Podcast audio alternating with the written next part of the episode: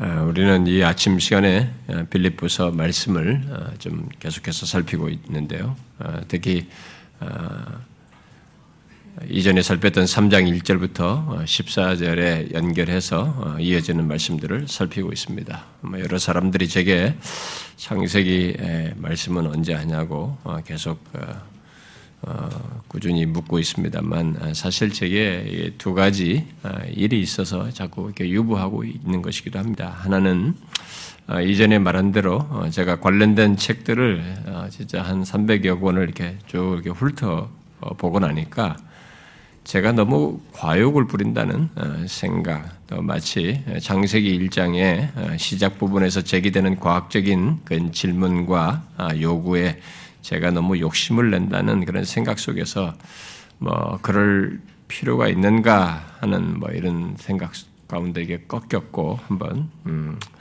어, 또 다른 하나는 제가 이렇게 하여서 말씀을 전하는 것이 성도들에게 얼마나 도움이 될까 하는 이런 생각이 이게 자꾸 회의적으로 들어서 어, 이게 막 책을 읽을 때는 마음이 불탔는데 그리고 그 과학적인 책들도 읽을 때 상당히 이게 흥미진진하고 예, 학구열이 좀 이렇게 불타오르는 그런 어, 그런 느낌도 있었고 그런데 다 잊어버렸습니다. 어느 책에 뭐가 무슨 뭐 어디 무슨 책을 말 어디서 뭐니 다그 연장선상에 있었으면 조금 됐을 텐데 뭐 하여튼 흥미진진한 그런 내용들을 대충 훑었던 것들을 음, 뭐 하여튼 이렇게 다 좀 제껴놓고 있는데요.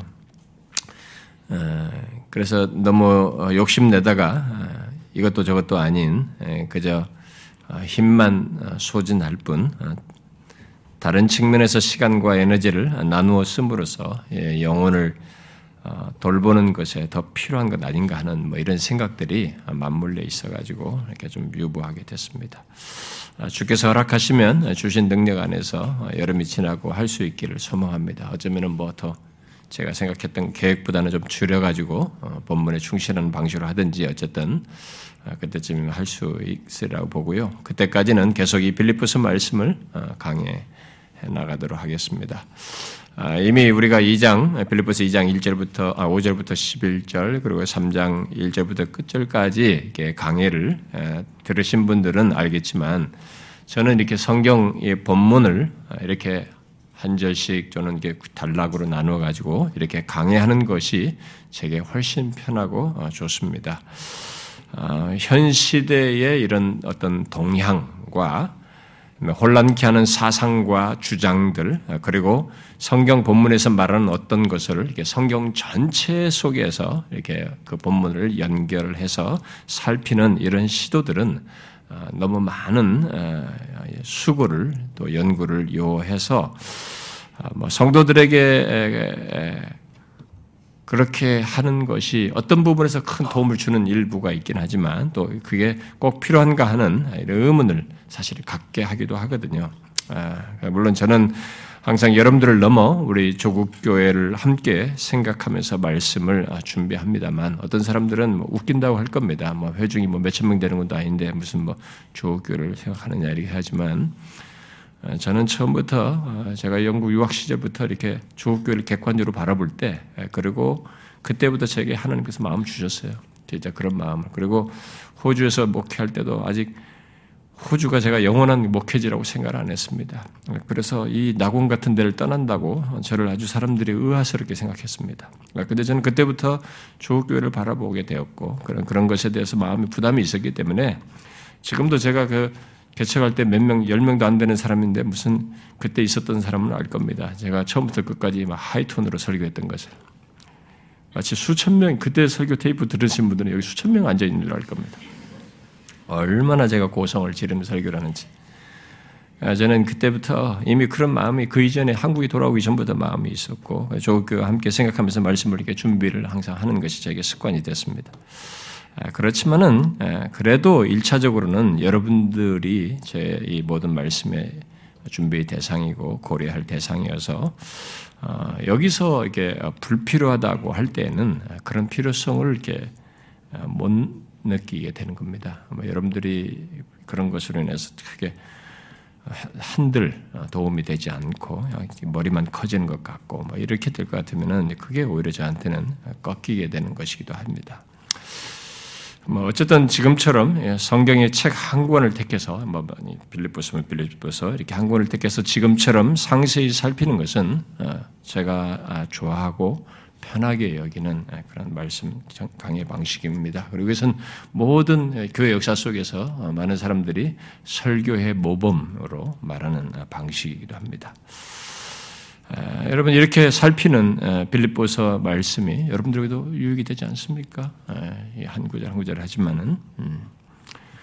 이 빌립보서는 우리에게 예수 믿는 우리들로 하여금 어, 신앙의 기초와 중심과 방향과 목표 등을 빌립보 교회 문제를 끼고 명확히 제시해 주고 있어서 어, 우리에게 실천적으로 큰 도움이 되는 말씀들로 가득 차 있습니다. 아, 이미 그것을 어, 우리는 2장 어, 1절부터 11절 그리고 3장 1절부터 어, 이하에서 어느 정도 보았습니다. 그런데 여기 3장에서 바울이 증거한 사실은 자신을 본으로 제시하여 말한 그 3장 7절 이하의 내용 속에서 예수 그리스도가 아, 우리의 신앙과 삶의 중심이고 그것의 결론은 주께서 다시 오심으로 우리의 몸이 주의 영광의 몸의 형체와 같이 변하는 것이라고 하면서 우리의 신앙과 삶의 시작부터 이 최종 결론까지를 이렇게 연결해서 말해줬습니다. 3장 7절부터 우리가 지난주에 살폈던 21절까지 내용이 그렇습니다. 근데 그 결론적인 내용을 지난주에 그 21절, 그 최종적인 결론 내용을 21절을 보면서 살폈지요. 아, 예수 믿는 우리 앞에는 바로 그렇게 우리의 구원을 완성하는 최종적인 사건이 21절과 같은 사건, 그런 역사가 기다리고 있는 것이죠. 이 세상에서 아무리 잘 살고 재미나게 살아도 그의 삶의 결론 또는 결국이 중요한데 그것도 영원한 결론이란 말이에요. 그냥 죽고 끝나는 것이 아니라 영원한 운명으로 맞물려 있는 그 결론이 우리 앞에 있어서 그 문제가 어, 우리가 예수를 믿으면서 생각하지 않을 수 없는 또 바라보지 않을 수 없는 그 내용인 것이죠.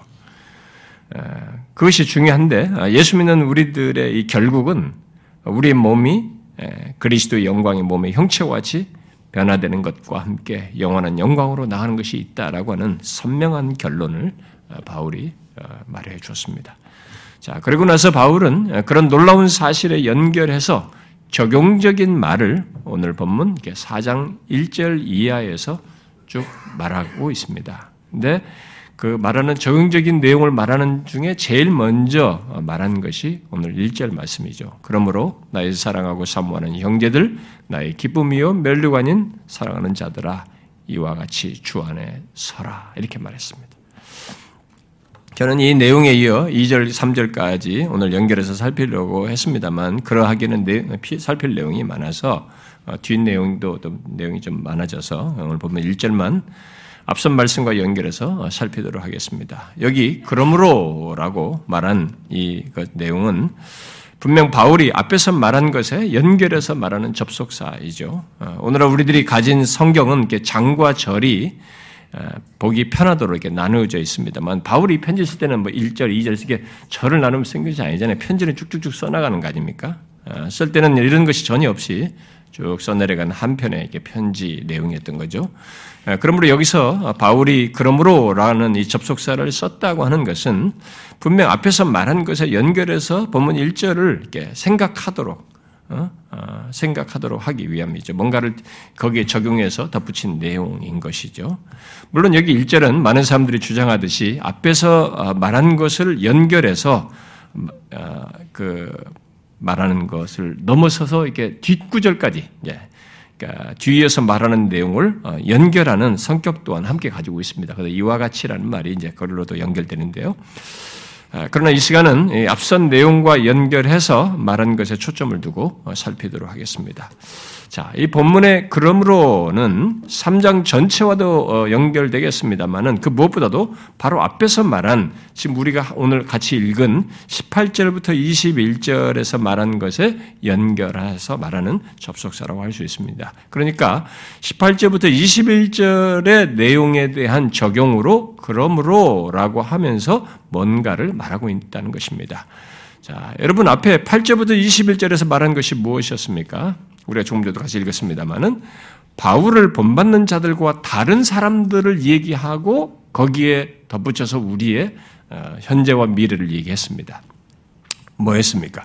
십자가의 원수로 행하는 자들의 특징과 그들의 마지막을 말하면서 바울을 본받은 그리스도인들의 현재와 마지막에 대해서 말했어요. 18절부터 21절 사이에. 그 내용은 이 편지를 받는 빌립보 교회 성도들로 하여금 자기들이 자기들의 영적인 현실과 그 가운데 있는 자기 자신들을 생각하게 하는 내용이었죠. 그들의 영적인 현실이 어떻다는 것을 말해줬습니까? 겉으로는 자기들처럼 예수를 믿는 것 같지만 실제로는 자기 배를 신으로 섬기며 자기들의 부끄러운 일을 전혀 개의치 않고 그것을 오히려 영광으로 알고 땅의 일을 생각하는 사람들, 결국은 멸망에 이를 자들이 곁에 있는 겁니다. 같이 예수를 믿는다고 하는 이 신앙의 영역에 그런 사람들 같이 있었던 거죠. 그 가운데서 바울은 바울을 본받는 사람들은 그들처럼 예수를 믿을 수 없고 믿어서는 안 된다는 것이 바울로 하여금 어, 중대한 문제였기 때문에 뭐 눈물을 흘리면서 강조하고 편지를 써서 그걸 당부를 했죠. 어, 특히 여기 지금 그 말에 18, 19절에 연결해서 어, 그들처럼 예수를 믿어서는 안 된다고 하는 어, 더 이유가 될 만한 내용을 덧붙이죠. 그것은 그들의 시민권이 예수 믿는 우리들의 시민권이 하늘에 있고 자신들의 마지막은 그리스도께서 다시 오실 때 그의 영광의 형체와 같이 변화될 것이기 때문입니다. 이런 선명한 우리의 현재적인 지위와 장래의 소망이 있기 때문에 그런 것이죠. 그렇게 바울을 본받는 자의 현재와 마지막은 확연히 다르다는 것을 말해주고 있습니다. 그래서 현재를 아, 하늘의 시민권을 가진 자로 살되 그리스도의 재림과 함께 있을 몸이 영화롭게 될 그런 영광스러운 사건과 장래의 구원의 완성을 완성이라고 하는 그 최종적인 것을 바라보면서 살아야 한다. 살아야 할 자들이라고 하는 것을 말하고 말했습니다. 자, 그런 사실은 바울을 본받는 자들이 현재 하늘의 시민권을 가지고 있지만 아직이죠. 이미 우리들은 하늘의 시민권을 가진 사람들이지만 아직 우리의 몸이 그리스도의 영광의 몸과 같이 변화되는 구원의 완성에는 이르지 않은 상태에서 이 땅을 살고 있다는 것을 내포하여서 말하고 있습니다. 우리가 흔히 말하는 성경이 말은 우리 신자들, 이 땅을 사는 신자들의 흔히 묘사하는 우리가 이미와 아직 아니를 여기서 또 얘기해요. 우리가 already not yet이라는 말 하죠. 이미 그리스도 안에서 우리가 구원을 얻고 이렇게 시민권을 가졌지만 아직 아닌 이것의 최종이 아직 남아 있는 그 틈바구니에 우리가 살아가고 있는 것이죠. 그 얘기를 하는 거예요. 그래서 그 사이를 어떻게 보내면서 살아야 하는지를 연결해서 지금 어, 이 얘기를 하고 있는 것입니다. 물론 바울은 이미 그것을 자신의 본으로 충분히 말을 했습니다. 앞부분에서 3장 7절부터 3장 14절까지. 그러나 바울은 여기 4장 1절 이하에서 빌립보 교회 성도들이 자신들의 교회와 삶의 현실에서 자신들이 가지고 있는 이 교회 안에서 보여지고 있고 드러낸 이 문제와 어떤 상황들, 거기서 가지고 있는 현실 속에서 구체적으로 가져야 할 어떤 것을 생각을 하고 이미 하늘의 시민권을 가졌지만 아직 몸이 부활되기까지 남아있는 그 사이를 어떻게 해야 되는지 그들이 가지고 있는 현실적인 이 교회 환경 속에서의 문제를 가지고 거기 그런 내용들을 적용적으로 여기 4장 1절 이하부터 이렇게 덧붙여주고 있습니다. 자, 그 내용 중에 제일 먼저 말한 것이 오늘 본문인 것입니다. 그러므로 주 안에 서라 이거예요. 그리고 2절에 가서 같은 마음을 품으라. 그리고 4절에 가서 항상 기뻐하라. 이 틈바구니를 그렇게 살라는 거예요. 그 다음에 5절에 가서 너희 관용을 모든 사람에게 알게 하라. 그리고 6절, 7절에 가서 아무것도 염려하지 말고 다만 하나님께 아뢰라. 그리고 8절, 9절에 가서 거룩한 것을 생각하라. 그러니까 상당히 구체적인 적용에 해당하는 내용을 쭉 열거해 주고 있습니다. 자, 그런데 바울은 그런 전체에 쭉 지금 열거된 이런 내용, 뭐, 한 여섯 가지 정도 되나요? 그런 내용을 본문 1절에서 보듯이 깊은 사랑을 가지고 또 심지어 장차 하나님 앞에서 있을 일을 바라보면서 말을 하고 있어요. 그런 내용들을 그냥 쭉쭉쭉 이렇게 해, 해, 해 하라고 명령어로 쭉 열거를 하는 것이 아니라 그런 말들을 어떤 동기와 이런 마음으로 하고 있냐면 깊은 사랑과 심지어 장차 하나님 앞에서 있을 일을 바라보면서 말을 하고 있습니다. 어, 여기 1절부터 하늘의 시민권을 지금 가지고 있지만 아직 하늘의 시민으로서 완전한 조건에 있지 않은 그 사이를 사는 이 빌립보 교회 성도들은 결국 모든 그리스도인들은 결국 이 뒤에서 말하는 이 명령어로 어떠해야 하는지 이 명령어를 우리가 다 가져야 될 내용들입니다. 이 명령어를 이 권면을 피할 수가 없어요. 이런 걸 가지고 그 틈을 살아가야 합니다. 그런데 그 명령어를 가지고 할 때 이런 얘기를 할 때 바울이 여기서 어떤 마음으로 그런 명령을 말하면서 그들을 대하는가를 먼저 우리가 좀 주목할 필요가 있습니다. 그들을 어떻게 부르는지 한번 보십시오. 어떻게 불러요? 제법 긴 내용이죠. 나의 사랑하고 사모하는 형제들, 나의 기쁨이요 아닌 사랑하는 자들아 이렇게 부르고 있습니다. 바울은 빌립보 교회 성도들을 향해 나의 사랑하고 사모하는 형제들 또 다시 사랑하는 자들이라고 말하고 있습니다. 바울은 어, 유대파 유대인들 중에 전, 정통파예요. 그러니까 유대인들 가운데서도 가장 엄격한 바리세파 사람입니다. 그러니까 이런 사람들이 어, 이방인들에 대한 이 경계심도 강하고 이방인들을 대단히 무시했던 사람입니다. 그런데 그는 이 이방인인 빌립보 교회 성도들을 형제라고 말함으로써 바로 그리스도 안에서 한 가족이 되었다는 것을 말하고 있습니다.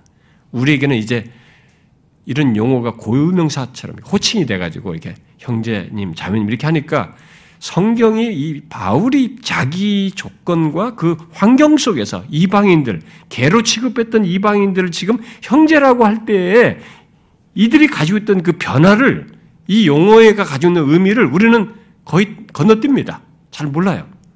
쉽게 그냥 형제로, 호칭으로 부른 것처럼 생각하는데 그렇지 않습니다. 이 빌립보 교 사람들은 이방인이에요, 지금. 과거의 유대인들을 바리새파 사람들 볼 때는 이 개들이라고 말했던 거죠. 그런 사람들인데 형제, 그리스도 안에서 한 가족이 되었다는 것을 말을 하고 있는 것입니다. 그들의 형제라고 하는 것은 우리들이 오늘날 쉽게 보는 호칭과 다른 개념이기 때문에 아, 이것을 여러분들이 아, 이 본문 맥락에서 우리는 좀뭐 이런 성경이 나올 때 형제라고 쓰는 것에 대해서 그런 것을 정확하게 배경 속에서 좀 이해를 해야 됩니다. 바울은 그리스도 안에서 한 가족이요 형제됨을 나의 사랑하고 사모하는 또 사랑하는 이라는 말을 써서 바로 그것이 그리스도 안에서 한 가족이요 형제됨인 것을 드러내고 있습니다. 특히 사랑하는 자를 반복함으로써 자신의 마음 또는 감정을 강하게 드러내면서 강조하고 있습니다. 뭐겠어요? 진심으로 그들을 사랑한다는 거죠. 그런데 거기에 사모하는 이라는 말까지 하고 있습니다. 바울은 앞에 1장 8절에서도 내가 예수 그리스도의 심장으로 어, 너희 무리를 얼마나 사모하는지 하나님이 증인이시라라고 하면서 그들에 대한 사모함을 이미 이렇게 벌써 표현을 했습니다. 아, 우리는 모두 사모하는 것이 무엇인지 압니다. 여러분 사모하는 것이 뭔지 몰라 모르는 사람 있어요? 다 알죠. 음, 그것은 어떤 대상을 아, 몹시 이렇게 그리워하고 동경하고 갈망하는 것이죠. 그러므로 우리가 어떤 대상을 향해서 가장 강렬한 감정을 이렇게 표현을 하려면 그 표현하는 용어를 쓴다고 하면은 여기 바울이 여기서 묘사한 이 두 용어예요. 사랑하고 사모한다는 것이죠. 그렇죠? 어떤 대상을 향해서 우리가 내가 가진 감정의 그 최고조를 설명할 수 있는 게 뭐겠어요, 여러분? 사랑하고 사모하는 것이죠. 여러분 누군가를 사랑하고 사모하는 것 한번 생각해 보십시오. 바울은 그런 마음을 성도들을 향해서 가졌습니다. 여러분 우리는 어떻습니까? 이 부분에 있어서 저는 이 부분을 생각하면서 어, 많이 부끄러웠습니다. 아, 특히 바울이 빌립보 교 성도들에게 대해서 그런 좀 목회적인 마음으로 어, 사랑하고 사모한다는 것. 물론 성도들과의 관계 속에서도 그리스도 안에서 한 영계로서도 그렇겠지만 특별히 그들을 섬기는 자로서도 그런 마음을 드러낸 것을 생각할 때 저는 어, 양심이 찔렸습니다. 아, 그런데 로이존스 목사가 이 본문 강의한 것도 제가 좀 읽어보니까 이분은 대충대충 분립별서를 지나가거든요. 깊이가 그렇게 많지는 않은데 네, 그 내용 속에 이런 내용이 있더라고요. 이것이 바로 목회자와 교인 간의 관계여야 합니다. 따라서 이 말씀을 오늘 본문 말씀이죠. 이 말씀을 읽는 모든 목회자는 반드시 부끄러움을 느끼게 할 것입니다. 이것이 목사와 사람과의 관계입니다. 뜨겁게 불타는 사랑의 관계 말입니다. 아닌 게 아니라 부끄러워하고 있는데 그 책을 읽었단 말이죠. 어, 저는 그렇게 사랑해야 하는 줄 압니다. 저는 목회자로서 처음부터 저는 목회자로서 그 영혼들의 그런 마음도 있었고 또 그렇게 해야 된다고 알고 있고 또 사랑하고 싶은 마음도 있습니다. 근데 항상 돌이켜 보면 그렇지 못한 걸 보게 돼요. 예, 그 한없는 부족을 느끼게 됩니다. 물론 제가 영혼을 잘 섬기기 위해 단 한 번의 말씀이라도 소홀하지 않으려고 하고 그 영혼들의 변화를 생각하여서 준비하는 것도 저에게는 사랑입니다. 그러나 그게 그냥 그, 그게 대부분이에요. 그 이상을 하지 못하고 보내고 보내는 것을 보게 됩니다. 그러면서 세월이 이렇게 흘러가고 있어요. 물론 여기 바울의 사모함과 사랑은 빈센트는 사람의 말대로 어, 이 빌립보 교회 성도들로부터 어, 떨어져 있음으로써 야기된 고통을 표현한 것이라고 할 수 있습니다. 그러니까 실제로 떨어져 있으면 사랑과 사모함은 더 커지게 되는 거잖아요. 그러나 솔직히 바울이 말한 이 성도에 대한 사랑과 사모함을 갖는 것은 저 같은 이 목회자의 양심을 찌르는 사실이에요. 오늘날 같이 우리들의 목회자들은 거의 목회 토양은 이렇게 약간 이렇게 거의 직무적이에요. 음, 극단적으로 보면 직업적일 정도로 이렇게 일에 매고 틀에 지고 조직적으로 움직이는 이런 것들이 있습니다. 예. 어, 제가 안식일을 보내면서 음, 교회 지체들을 생각하기는 하지만 솔직히 안식일 보면서 뭐 여러분들 막 사모하지는 않거든요. 솔직히 말해서.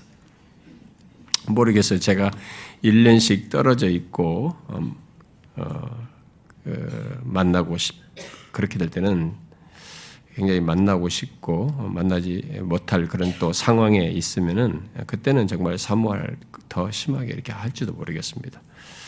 그러나 바울이 빌립보 교회 성도들을 향해서 지속적으로 그런 마음을 가진 것을 볼 때 이것은 우리를 부끄럽게 하는 것입니다. 성도들과의 관계가 어떠해야 되는지 우리가 생각하게 하는 것이죠. 근데 특히 오랜 세월 함께 하면서 어, 아프게 하는 이런 경험 속에서 여전히 그 대상들을 사랑하고 사모하는 것은 더 어렵습니다. 어, 정말 어렵습니다. 저는 어느 목회자가 음, 한 곳에서 어, 그 같은 회중을 20년 이상, 심지어 30년, 40년, 40년까지 거의 드뭅니다만은 그렇게 30년 넘도록 섬기는 것은 그야말로 사랑하고 섬기면 그러면서 사랑하고 사모한다. 저는 굉장한 일이라고 생각이 됩니다. 같은 회중을 데려놓고 거기서 몇십 년이면 이거 볼 거 다 본 거거든요. 서로. 단점 다 알고 힘, 마음 상할 일도 있고 힘든 일도 있는데 그러면서도 거기서 사랑하면서 사모하면서 그렇게 20년, 30년 목회한다.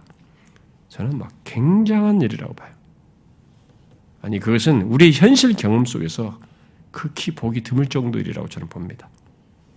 그래서 어떤 목회자는 10년마다 목회제를 바꾸는 것도 큰 유익이라고 그래요. 예? 바뀔 때마다 한 3년에서 5년은 허니문이라는 거예요. 그러니까 이 나머지 5년 정도는 뭐 괜찮다는 거예요. 실제로 경험적으로 목회자들이 하는 얘기예요. 그러나 그것은 모두 이 본문의 바울처럼 하기가 어렵다는 것을 말하는 것에 지나진 않습니다. 저는 오늘날 같이 이 케이블 방송이나 컴퓨터나 또 휴대폰을 통해서 누군가를 좋아하는 것, 어떤 목회자나 어떤 설교자든 뭐 이런 걸 좋아하는 것은 오늘 본문과 별로 상관이 없는 것이라고 봐요. 저는 이런 본문의 이 사도 바울의 이런 것을 비추어 볼 때 오늘날 우리들이 가지고 있는 이 토양과 기독교 문화 분위기는 저는 상당히 역으로 가고 있다고 봐요.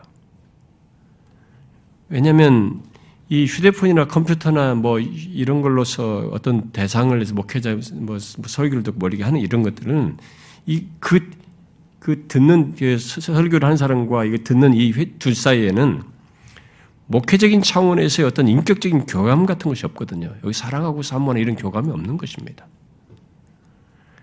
그래서 누가 저희 인터넷 설교를 듣고 뭐 좋아하는 것도 저는 정상적인 것으로 보지 않습니다. 그런 것들은 거의가 인터넷 설교를 듣고 그 설교를 나를 좋아한다는 것은 거의가 자기가 좋아서 그런 거예요. 자기가 좋아서 자기에게 만족을 주기 때문에 좋아요를 누르면서 그를 따르는 수준인 거죠. 그야말로 종교적인 연예인 수준에 지나지 않는 것이라고 봐요. 오늘날 기독교는 그런 종교적 연예인들과 그들을 좋아하며 따르는 종교적인 팬들이죠. 요즘은 암이라고 하나요? 그런 사람들이 많습니다. 그것은 기독교를 흐리게 하는 것이고 자기중심적이고 주관적인 신앙생활을 쉽게 보편화시키는 만드는 것입니다. 그건 아, 저는 극단적으로 병상에 있거나 거동을 못할 조건에서 그런 것을 이용해서라도 도움을 얻고 말씀을 듣는 이런 사람들, 그리고 전혀 예수를 모르는 사람들에게 복음 전도적인 차원에서 그런 것이 활용된다는 것에 대해서는 있을 법합니다. 그러나 저는 오늘날 오늘 본문과 너무 상치된 이 종교적인 팬들이 기독교회라고 하는 바운다리 안에서 있다고 하는 것에 대해서 저는 굉장히 회의적이에요. 이런 종교적인 팬들은 거의 둘 중에 하나이거든요. 하나는 교회가 말씀을 바르게 전하지 않음으로써 그들을 채워주지 않기 때문에 결국 당사자들이 거기 말씀이 바르게 전파되지 않음으로 인해서 그런 영적인 체험을 받지 못해서 그 영혼이 가려서 그럴 수 있는 것이고 뭐 그런 현상이 나타나는 있는 일이기도 하고 우리들 쪽에는 그렇잖아요. 말씀을 바르게 전파되지 않으니까 이, 이 우리가 이게 강의로 사람을 충족시키는 집단이 아니지 않습니까? 여기는 성령에 의해서만 영혼이 소생되고 위로와 힘을 얻고 변화가 되지는 이런 곳이 교회란 말이에요. 근데 여기서 그게 안 되니까 그런 현상이 한 부류들에게 생기라는 것이라고 보고, 근데 또 다른 하나는 그런 것을 좋아하는 사람들, 그런 것을 이게 서치하는 다른 사람들이 그들 자신에게 문제가 있어서 그런 거죠. 자신에게 어떤 문제가 있어서 교회 안에서 정상적인 신앙생활을 하지 못하니까 그런 식으로 그것으로 대리만족을 하는 거죠. 뭐 교회 안에서 상처를 받았던 자신이 문제를 일으켰던 관계 속에 어려움을 가졌던 간에 여타의 자신의 믿음 없음과 그것을 믿음으로 극복하지 않고 어?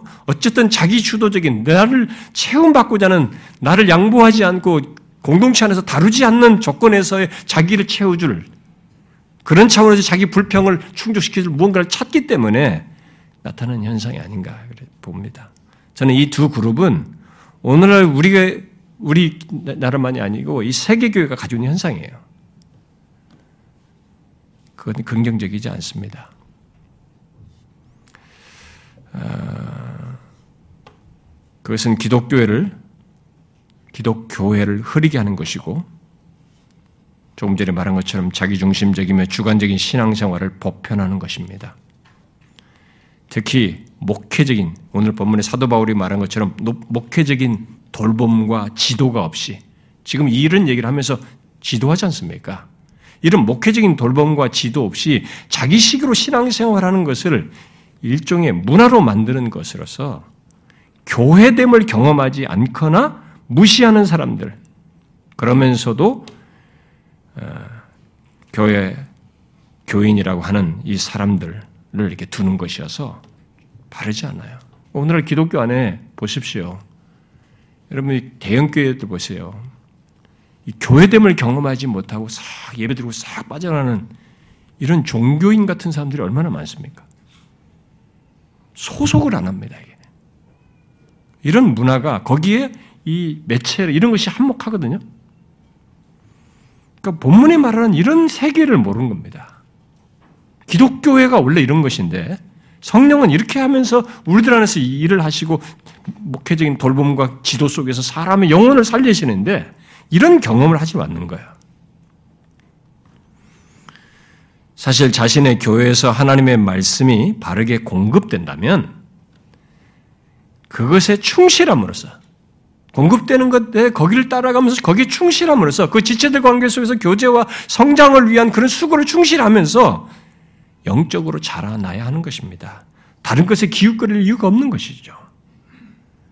그런데 말씀이 바르게 전해져도 인터넷이나 이런 것들에 의존하는 것은 저는 그 사람에게 문제가 있다고 봐요.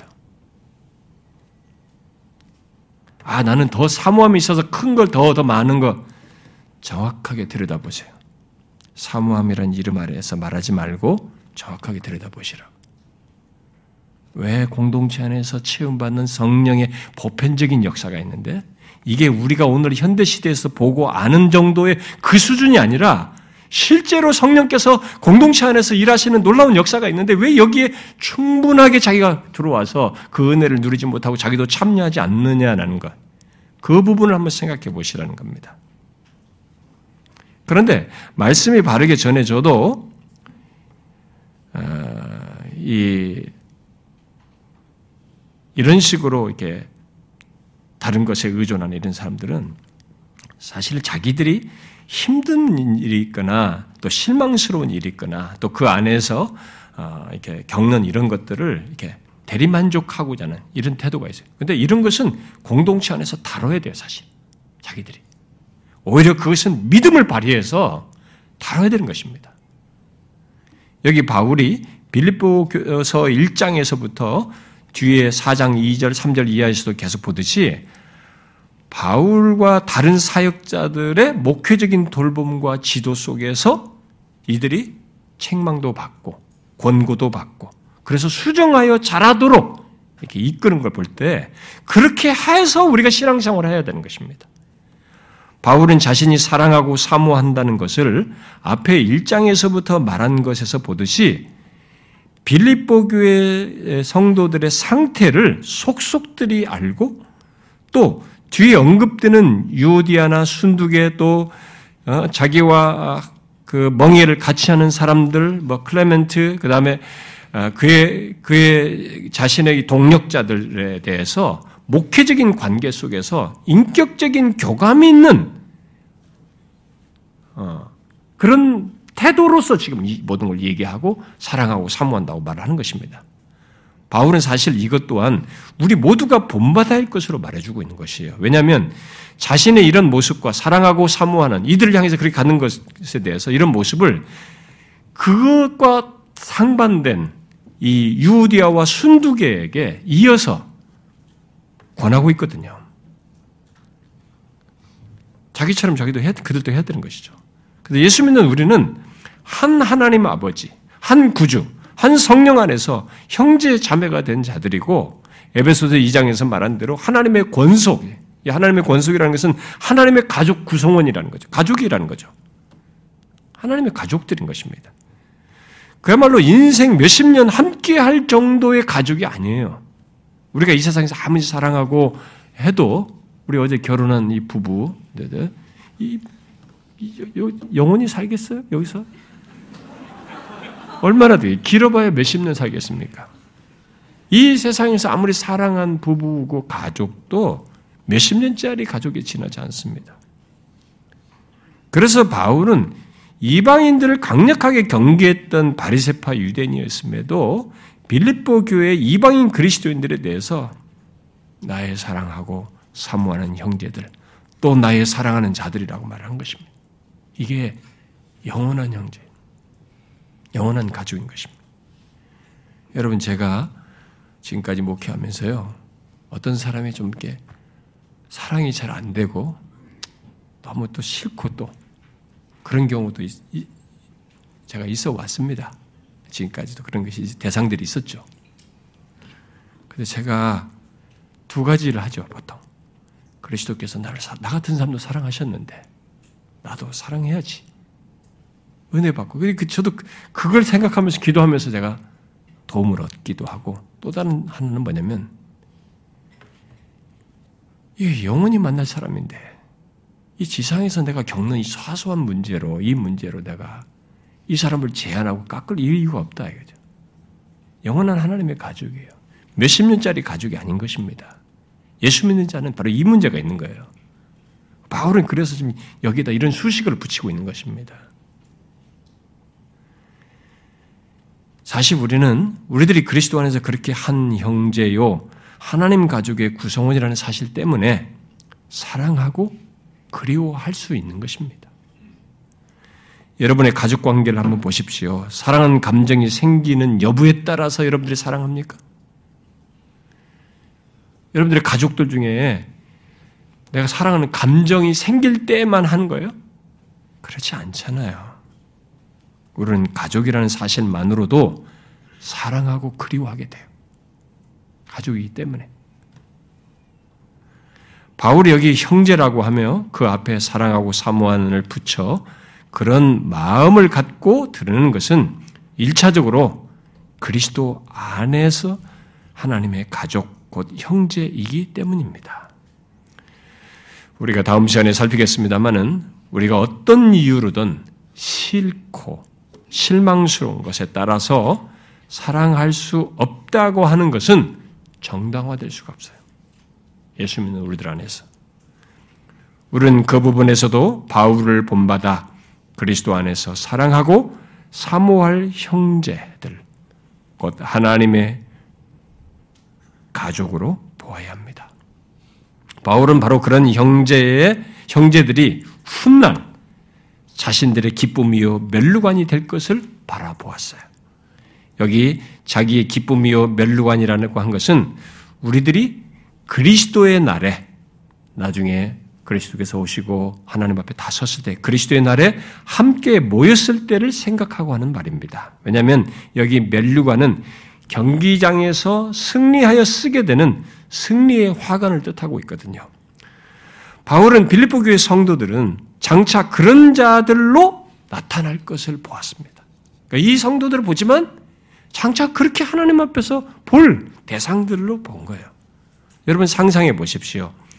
자신이 복음을 전하여서 예수 그리스도를 믿고 계속 말씀의 권면을 받아 마침내 하나님의 보좌 앞에 그들이 다 모이게 될 거라면 생각해 보세요. 그것은 바울에게 진실로 기쁨이고 승리의 화관이 될 것입니다. 바울은 대사로니가전서 2장에서도 대사로니가 교회 성도들을 두고 우리의 소망이나 기쁨이나 자랑의 멸류관이 무엇이냐? 그가 강림하실 때 우리 주 예수 앞에 너희가 아니냐. 너희는 우리의 영광이요 기쁨이니라. 이렇게 말했어요. 여러분, 우리들이 복음을 전하여서 예수를 믿고 말씀 안에서 함께 교제하며 양육된 그런 사람들을 장차 주님 앞에서 볼 때 똑같은 일이 벌어진 거죠. 그들은 우리의 기쁨이요 멸류관이 될 것입니다. 저에게도 여러분은 저의 기쁨이고 소망이고 영광이고 멸류관이 되겠죠. 우리는 장차 주 앞에서 그것을 확인하게 될 것입니다. 그러므로 우리들도 현재 하늘의 시민권자요, 하나님 가족의 구성원으로서 장차 주 앞에서 우리의 기쁨과 멸류관을 확인하기까지 그 사이를 바울을 본받아 다른 지체를 사랑하고 사모하는 거죠. 이 사람이 어떤 것을 떠나서 그리스도 안에서 있는 이 영원한 주님 앞에서 볼 대상인 것을 생각하면서 사랑하고 사모해야 하는 것입니다. 내 본성이 그것을 거스른다 해도 우리는 현재 하늘의 시민이요 하나님의 가족 안에 형제 자매로서 장차 주 앞에서 우리의 기쁨과 멸류관을 확인할 것을 기억하고 여기 바울처럼 우리도 그래야 되는 것입니다. 사랑하고 사모해야 돼. 여러분들 중 어떤 사람들은 아 뭐 그렇게까지 예수 믿어요. 그러니까 그 사람은 아직 거기밖에 안 되는 것입니다. 이 세계를 모르는 것이 이런 이해를 안 가지고 있는 것이죠. 우리는 그런 관, 계를 경험하면서 현재와 장래 사이를 살아야 합니다. 그러나 바울이 여기서 앞에 18절부터 21절에 연결해서 그러므로라고 하면서 우리에게 적용하여 강조하고자 한 것, 그 첫 번째로 강조하고자 한 것은 따, 따로 있습니다. 이것은 이런 태도로 지금부터 모든 내용을 말하는 것이고, 첫 번째로 28절부터 21절의 내용에 연결해서 적용하는 강조하는 내용은 따로 있습니다. 그게 무엇입니까? 이와 같이 주 안에 서라라는 것입니다. 여기 이와 같이 서라는 말을 예, 가슨이라는 사람은 이제 내가 설명하는 대로 굳게 서라. 그리스도인다운 행함을 절대 포기하지 말라는 말로 설명하기도 했습니다. 여기 이와 같이 해당하는 구체적인 내용들은 뒤이어서 계속 명령어로 말한 것에 해당될 것입니다. 그러므로 우리는 그것들을 계속 살피겠습니다만 우리는 먼저 앞에 18절부터 21절의 내용을 말한 뒤에 곧 예수 믿는 우리의 현실과 미래를 말한 뒤에 그러므로 주 안에 서라라고 한 것을 그 연결선상에서 이 말을 이해를 하고 생각해야 합니다. 여기 선다는 것은 굳게 서다로도 번역할 수 있는데요. 뭐 용도가 여러 용도가 있지만 이 말씀을 뒤에 에베소 6장에서 이 전쟁 싸움과 관련해서 이 용어를 쓰는 것을 볼 때도 그렇고 또 실제로 이 용어가 그렇게 용, 사용된 용례가 있어서 어, 볼 때 병사들이 이게 적을 대항하여서 서는 것과 관련해서 말하는 것으로 볼 수 있습니다. 그래서 에베소 6장에서 마귀의 관계를 대항하여 싸우는 것을 말하면서 바울은 이 단어를 여기 서다라 굳게 서다라는 이 단어를 서다는 말을 세 번이나 쓰고 있습니다.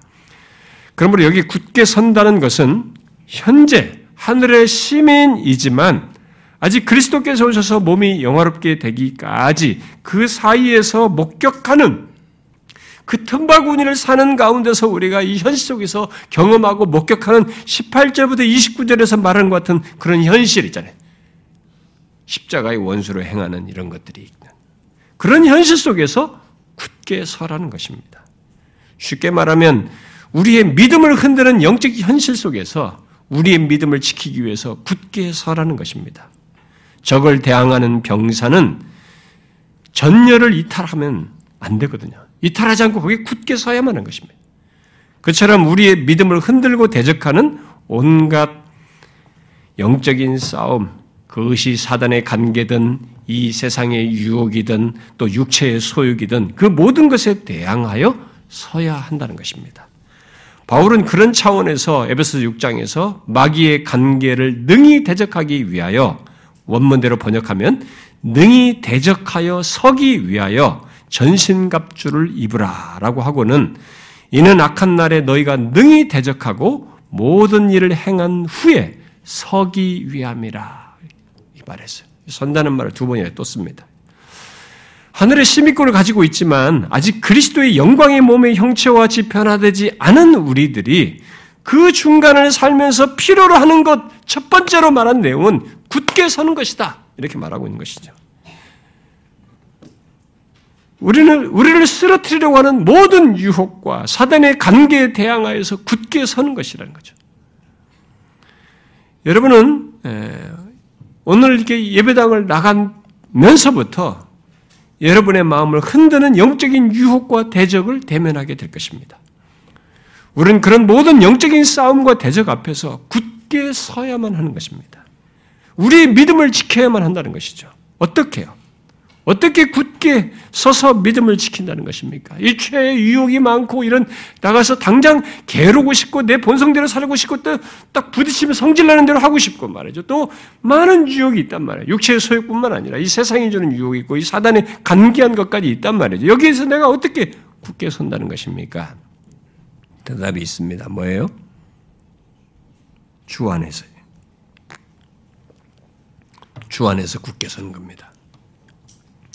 영적인 싸움에서 굳게 서는 것은 우리의 인간적인 자질과 능력으로는 할 수가 없습니다. 그렇게 생각하는 자는 곧바로 자신이 굳게 서 있지 못한다는 것을 발견하게 됩니다. 우리의 믿음의 싸움, 선한 싸움, 영적인 싸움은 우리 인간의 자력으로나 어떤 여타의 능력으로 심지어 마음의 수련으로 할 수 있는 것이 아닙니다. 그것은 오직 주 안에서만 가능합니다.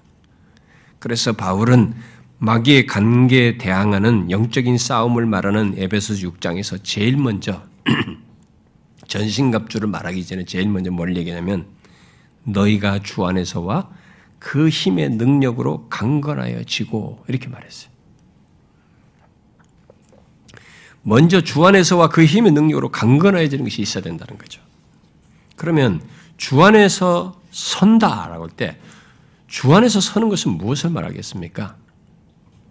어떤 사람은 주 안에서 선다는 것은 너무 막연하지 않습니까? 뭐 주님을 의지하라는 것입니까? 뭐 주님을 붙잡으라는 것입니까? 좀 막연합니다. 이렇게 말하는지 모르겠어요. 영적인 싸움, 곧 우리의 믿음을 지키는 데 있어서 주 안에서 선다는 것은 그리스도께서 십자가와 부활을 통해서 승리하신 것 위에서 믿음을 흔드는 유혹과 대적과 사단의 관계에 대항한다는 것입니다. 이것을 잘 이해하셔야 됩니다. 우리의 믿음의 싸움은 또 영적인 싸움은 아 내가 이렇게 옛날 사업도 해보고 내가 공부도 해보고 하니까 이런 건 내가 자신 있어 이렇게 하면 돼 이렇게 여러분들의 지력으로나 감각으로나 경험으로 툭툭툭 해내는 것으로 영적인 싸움은 이겨내는 것이 아니라는 것입니다. 우리의 믿음의 싸움, 영적인 싸움은 항상 그리스도께서 십자가에서 승리하시고 이루시고 획득한 굳건한 기초 위에서 싸우는 거예요. 그걸 붙잡고 하는 것입니다. 그래서 성경은 우리의 모든 것을 놀랍게도 그리스도 안에서 주 안에서로 말하고 있는 것입니다. 우리의 구원과 관련된 것을 말할 때도 다 그리스도 안에서 주 안에서도 말을 하지만 우리의 생명을 얻는 것, 우리들이 보호를 받는 것, 또 심지어 장차 부활하게 되는 것, 그야말로 우리들이 누릴 모든 복과 은혜를 다 그리스도 안에서 주 안에서 얻는 것으로 심지어 자랑하는 것까지도 주 안에서 자랑하라고 말하는 것입니다. 왜요? 왜 그렇습니까? 왜 모든 걸 주 안에서 그리스도 안에서 말하는 것입니까? 우리의 존재를 규정하는 예수 믿는 사람의 존재를 규정하는 것도 또 현재와 장래의 운명도 심지어 죄와 사단과의 싸움에서도 그 모든 것을 가능하게 하고 대적하여 이길 근거가 주 안에 있기 때문에 그렇습니다. 그리스도 안에 있기 때문에 그래요. 그러므로 주 안에 굳게 서라고 이 명령어로 말을 한 것은 우리들이 굳게 서기 위해 힘써야 한다는 것을 이 명령어는 우리에게도 당부하는 거잖아요. 그러니까 힘써야 한다는 것과 함께 주 안에서 우리에게 허락된 것, 이미 획득된 사실에 근거해서 서라고 해야 한다. 서라라고 말하는 것입니다. 그러므로 우리들이 자신을 주 안에서 보지 않는다면 그 주 안에서 가진 우리의 지위와 신분과 운명, 곧 구원의 완성을 보지 않는다면 또 주 안에 거하기 위해서 하나님의 말씀, 그분의 말씀을 통한 인도를 따르지 않는다면 우리는 굳게 서지 못하는 것이에요. 아, 내가 모태신앙이고 교회에서 오래 상장하고 뭐 어쩌고 저쩌고. 여러분, 우리가 얼마나 잘 넘어집니까? 주님 앞에 나오는 것조차도 무너져요. 자기 연민에 빠져 확 가라앉아 버려요. 내 안에 있는 육체의 소욕 하나조차도 분별 못 합니다. 자기 연민인지 그냥 싫어서 그런 건지 불평해서 나오는지 이것조차도 분별 못하고 쑥쑥 꺼져요. 여기 명령어로 굳게 서다는 것을 그냥 피상적으로 생각하면 안 됩니다. 우리의 모든 전 삶이 진짜 굳게 서야 돼. 그렇지 않으면 믿음을 못 지킵니다. 이 명령으로 권하는 것은 그런 우리의 반응을 강조하기 때문에 주 안에서 그, 그것을 붙들고 그것에 근거하여서 대항할 것을 말하는 겁니다. 그러므로 우리는 우리의 믿음을 흔드는 이 세상과 육체와 마귀의 유혹을 주께서 십자가와 부활을 통해서 승리하신 것에 근거해서 바로 그 위에서 대항해야 합니다. 바로 그것이 주 안에서 굳게 서는 것입니다. 에베소서 6장을 좀 더 에베소 6장은 그것을 좀 더 구체적으로 설명하고 있을 뿐이에요. 주 안에서 강건해지는 것과 연관지어서 전신갑주를 입으라고 하면서 좀 더 세분화해서 구체적으로 설명을 하고 있는 것입니다. 그리스도 안에서 얻은 구원을 확신하고 확신하고 또 말씀과 기도로 대항하라는 등 이렇게 더 구체적인 내용을 덧붙이는 것입니다. 십자가의 원수로 행하는 현실 속에서 또 사단의 간계한 역사와 이 잘못된 가르침들이 우리 주변에 널려 있단 말이에요. 그런 유사신앙을 부추기는 이 사단의 간계한 것이 있는 겁니다. 아, 이렇게 예수 믿어도 되고, 뭐 이렇게도 되고 하면서 이런 가르침도 있고, 우리가 이런 유사신앙을 부추기는 현실 속에 살아가고 있단 말이에요. 이게, 이게 그러려니 하지만 여기에는 우리를 굳게 서게 하지 않는, 하기 위해, 못하도록 하고자 하는 사단의 간견 영적인 것이 있는 것입니다. 근데 사람들은 이걸 현실로 보는 거예요. 우리의 쓰름은 혈과 육이 아닌데, 이 현실 껍데기가 아닌데, 그런 것을 통해서 결국 나를 굳게 서지 못하도록 하는 것인데, 거기서 넘어지는 겁니다. 굳게 서야 되는 겁니다. 근데 오늘날 교회 안에 있는 사람들 중에 이런 맥락에서 분별하면서 굳게 서는 일을 하는 사람들이 얼마나 될지 모르겠어요. 너무 쉽게 무너지지 않습니까?